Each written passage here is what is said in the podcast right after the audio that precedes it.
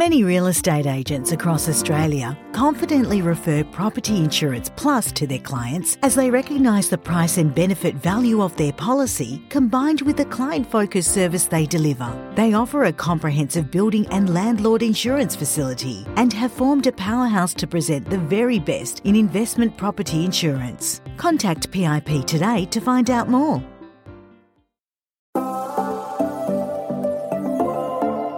Hi, I'm Ashley Goodchild and welcome to the P M Collective podcast, where I invite you to listen to opinions and stories that are relevant in the property management world. I hope you enjoy today's episode.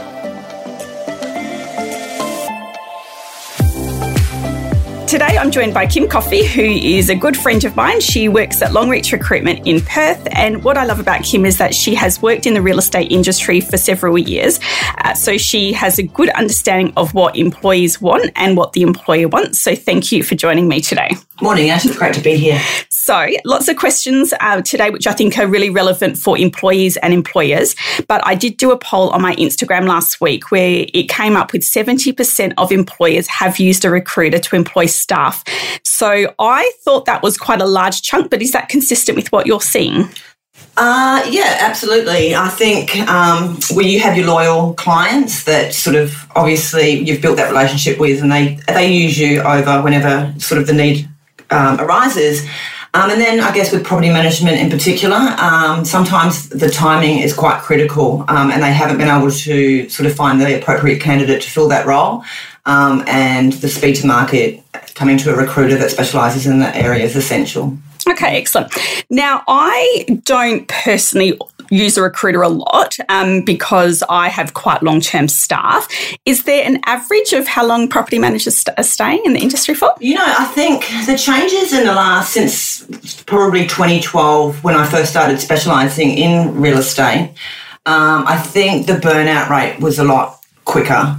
Um, and I think with the changes to the industry, the systems and the technology, I think we're seeing a little bit more longevity in those property managers. And as long as sort of their needs, their basic needs are met, um, there's not a lot of movement. What's a basic need? Um, you know, that they've got the culture that suits suits them. You know, whether that's, you know, they need some flexibility to pick their kids up from school. Um, you know, it's not always about the dollar figure. And a lot of people that I meet aren't necessarily looking for an increase in their salary. They're looking looking for that culture fit for them. Yeah, and we talked about that in one of the other podcasts about um, staff burnout. I think I think Jamie actually said it was one point six years that the the turnover of property managers was, but I think it's getting a bit longer than that now.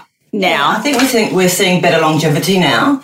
Um, you know, you know, I hate to say it, but when I was first recruiting in real estate, I felt like every property manager that I met um, needed some sort of Prozac or something. You know, they were just so strung out, you know, with the workloads that they had. And again, you know, we've got some great um, outsourcing services, we've got remote services, we've got cloud-based technology that's really sort of enabling those property managers to sort of get more work-life balance. Which is good, but I sometimes think that people outsource so much that yeah. Are you a glorified admin worker, yeah. you know, as well? So, but I think that it does, I think if you can outsource the stuff that your staff don't like, so sometimes people don't like P C Rs oh. or sometimes people don't like final, well, actually always people don't like final one, final one inspections, but sort of outsourcing those things that people don't like is is probably the way to go with it. Um, so the people, the employers that do use a recruiter, are they time poor, or do they just trust the recruitment process better because they don't want to use their own judgment, or do they think they get better quality? Like, what would be the reason that someone would choose to use a recruiter?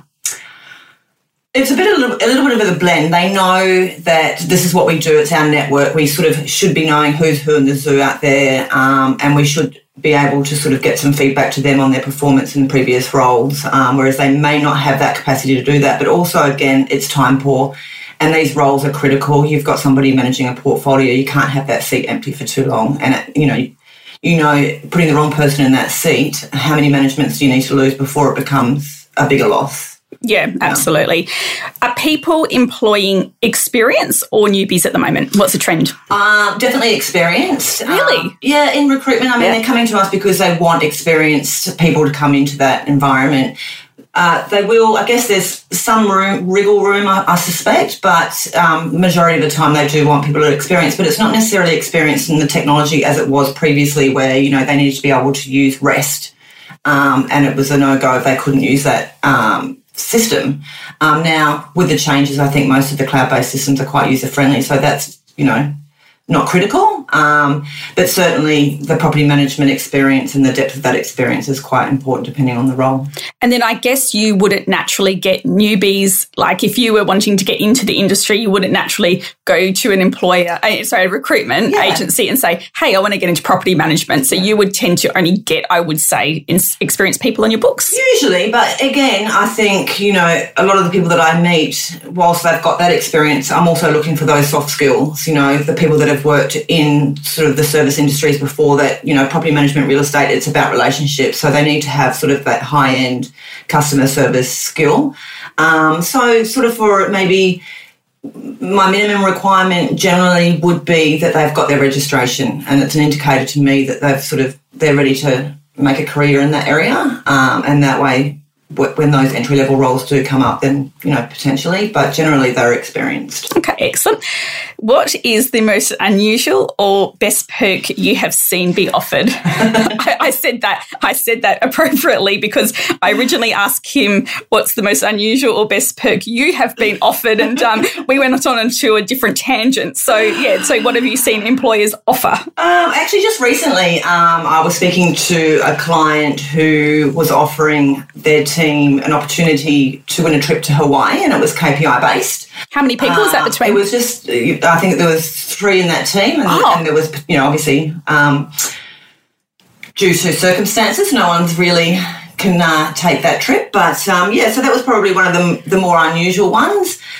I guess your B D M bonuses, they're all out there. There's nothing really unusual about those. Um, P Ms used to get them, but now with the lean towards getting a B D M in the office, it, they go to the B D M. Um, I think most candidates really appreciate their bonuses being in the form of training and industry recognition. You know, if you're talking about a career-focused property manager, then they want that recognition for the hard work they've put in and, you know, getting those training events that, you know, we've met at before and, you know, having that recognition in the industry is pretty important. So that would be one of the biggest bonuses that most people are looking for. We all want to feel loved. We want to feel loved. By our boss. Yeah. Um, okay, what is the benefit to the employee to use a recruiter? Now, I actually asked someone this a long time ago, and we had to go down the road of getting a recruiter because we just didn't have any luck privately um, looking for someone.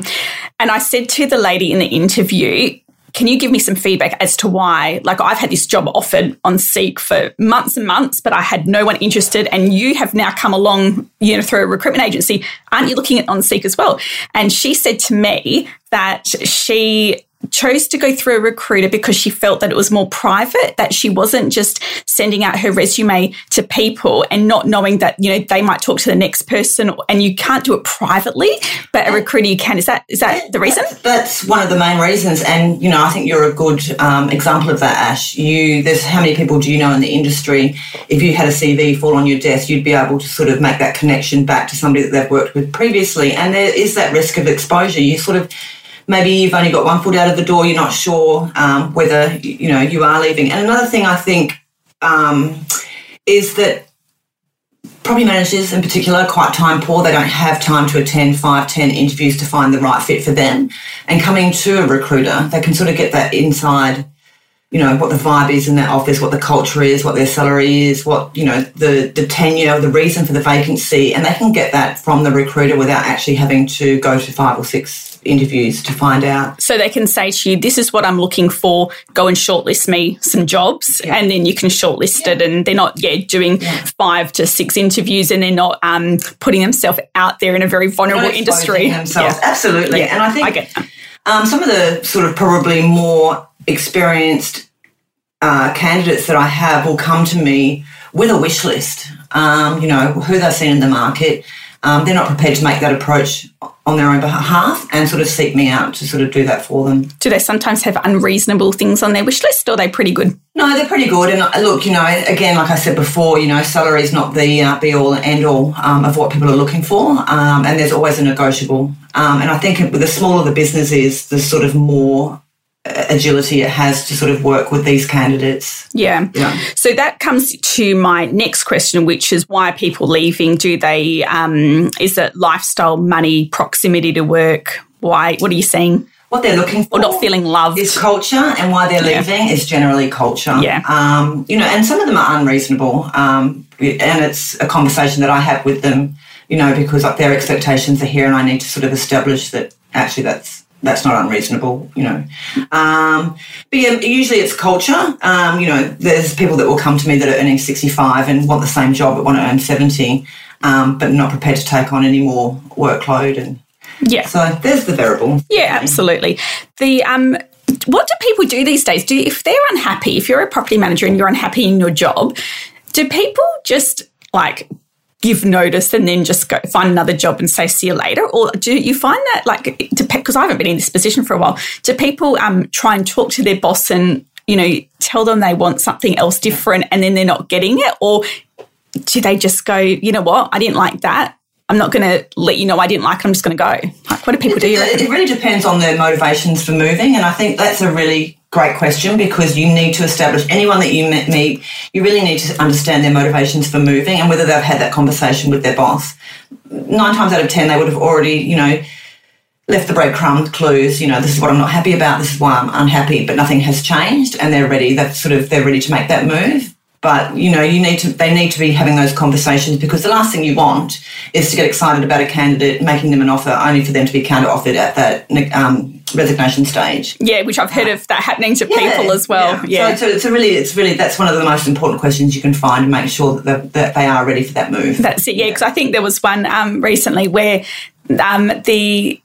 The property manager had given, given notice to the to the boss and then the boss had... Um, Then they had gone, so, and then they had, then the boss said, well, if I knew you're leaving, I would have, you know, I would have matched or I can give you what they're offering. And then they stayed. It was like, well, if you had that discussion in the first place, mm. you could have actually probably worked out a plan. So. Absolutely. And I think what happens too, um, unfortunately, once you've resigned, there's always that bit awkward. The loyalty. Okay, so. Yeah. It, it can sort of make that relationship quite awkward. Yeah. yeah.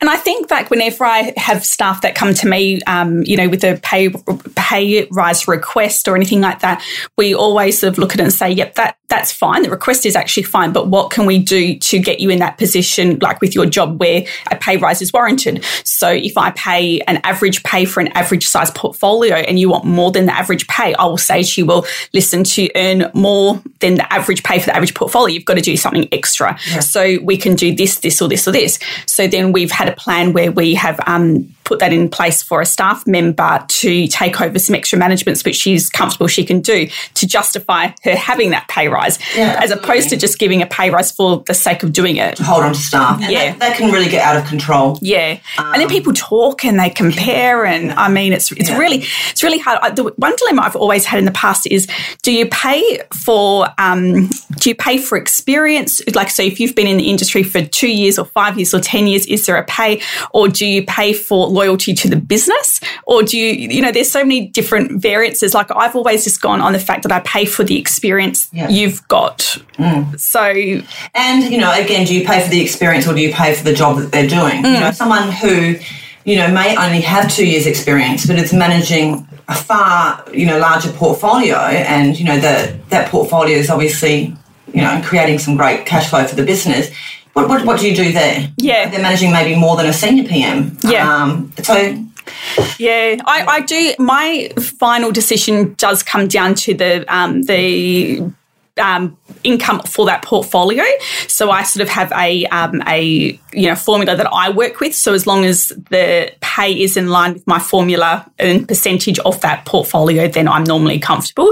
So I'm sort of somewhat paying based on you know um, like for like just for example, I can't even remember what the exact statistic was, but if you your, your pay will be you know twenty percent of that portfolio yeah, or whatever it is. Sense. I can't remember. Yeah. Yeah, absolutely. So it does. And, and it also takes the emotion out of pay rises and yeah. staff as well because it's all a formula and it's no emotion. In perspective for them as well, as a business, you know, you can't be paying someone more than the portfolio is making. It still has to show some profit for the business. Yeah, absolutely. Yeah. Absolutely.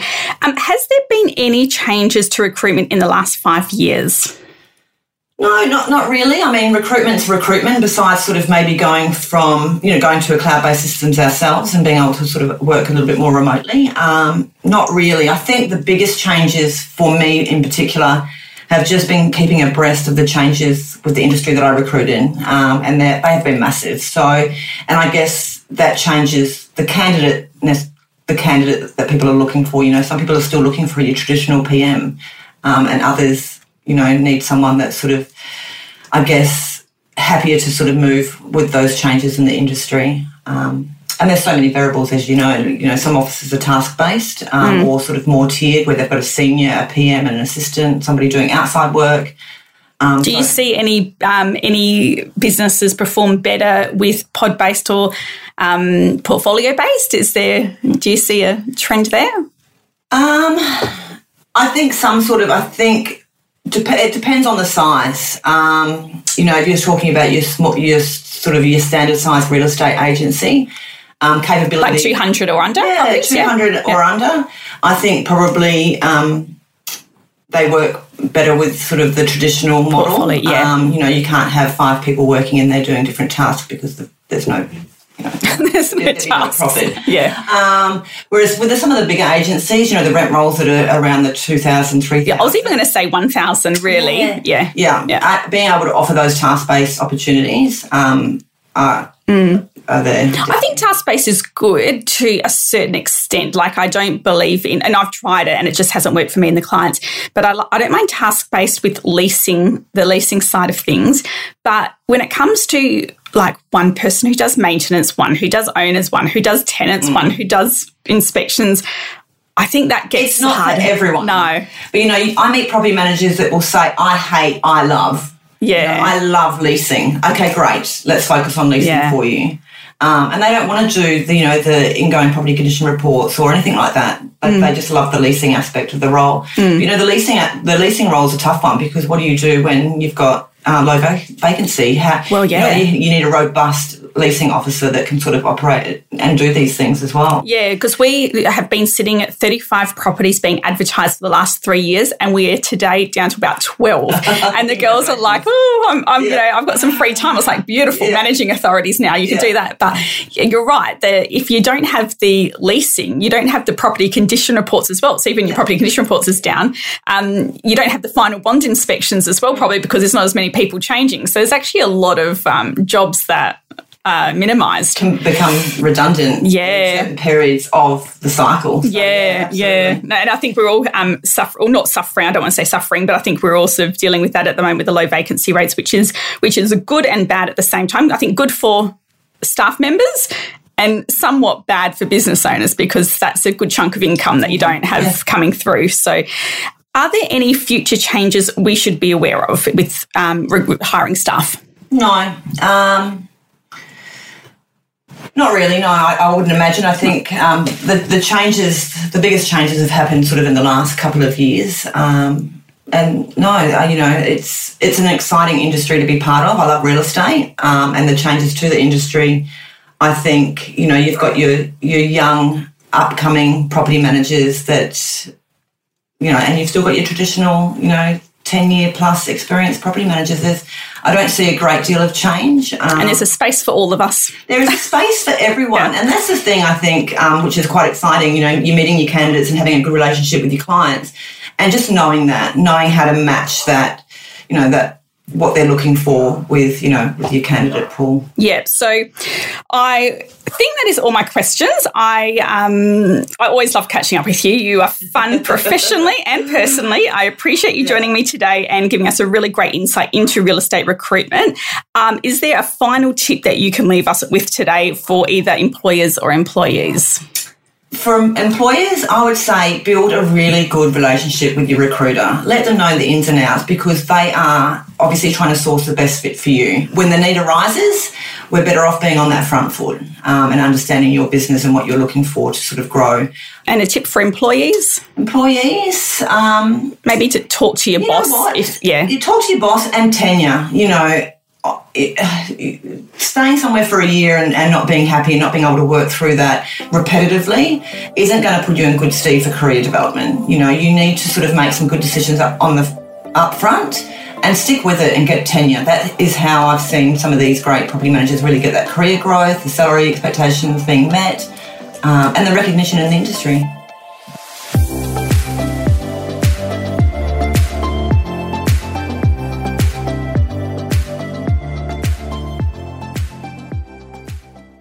OnTap Plumbing and Gas covers all Perth areas from Mandurah to Turox and has a team of plumbing, drainage and hot water experts.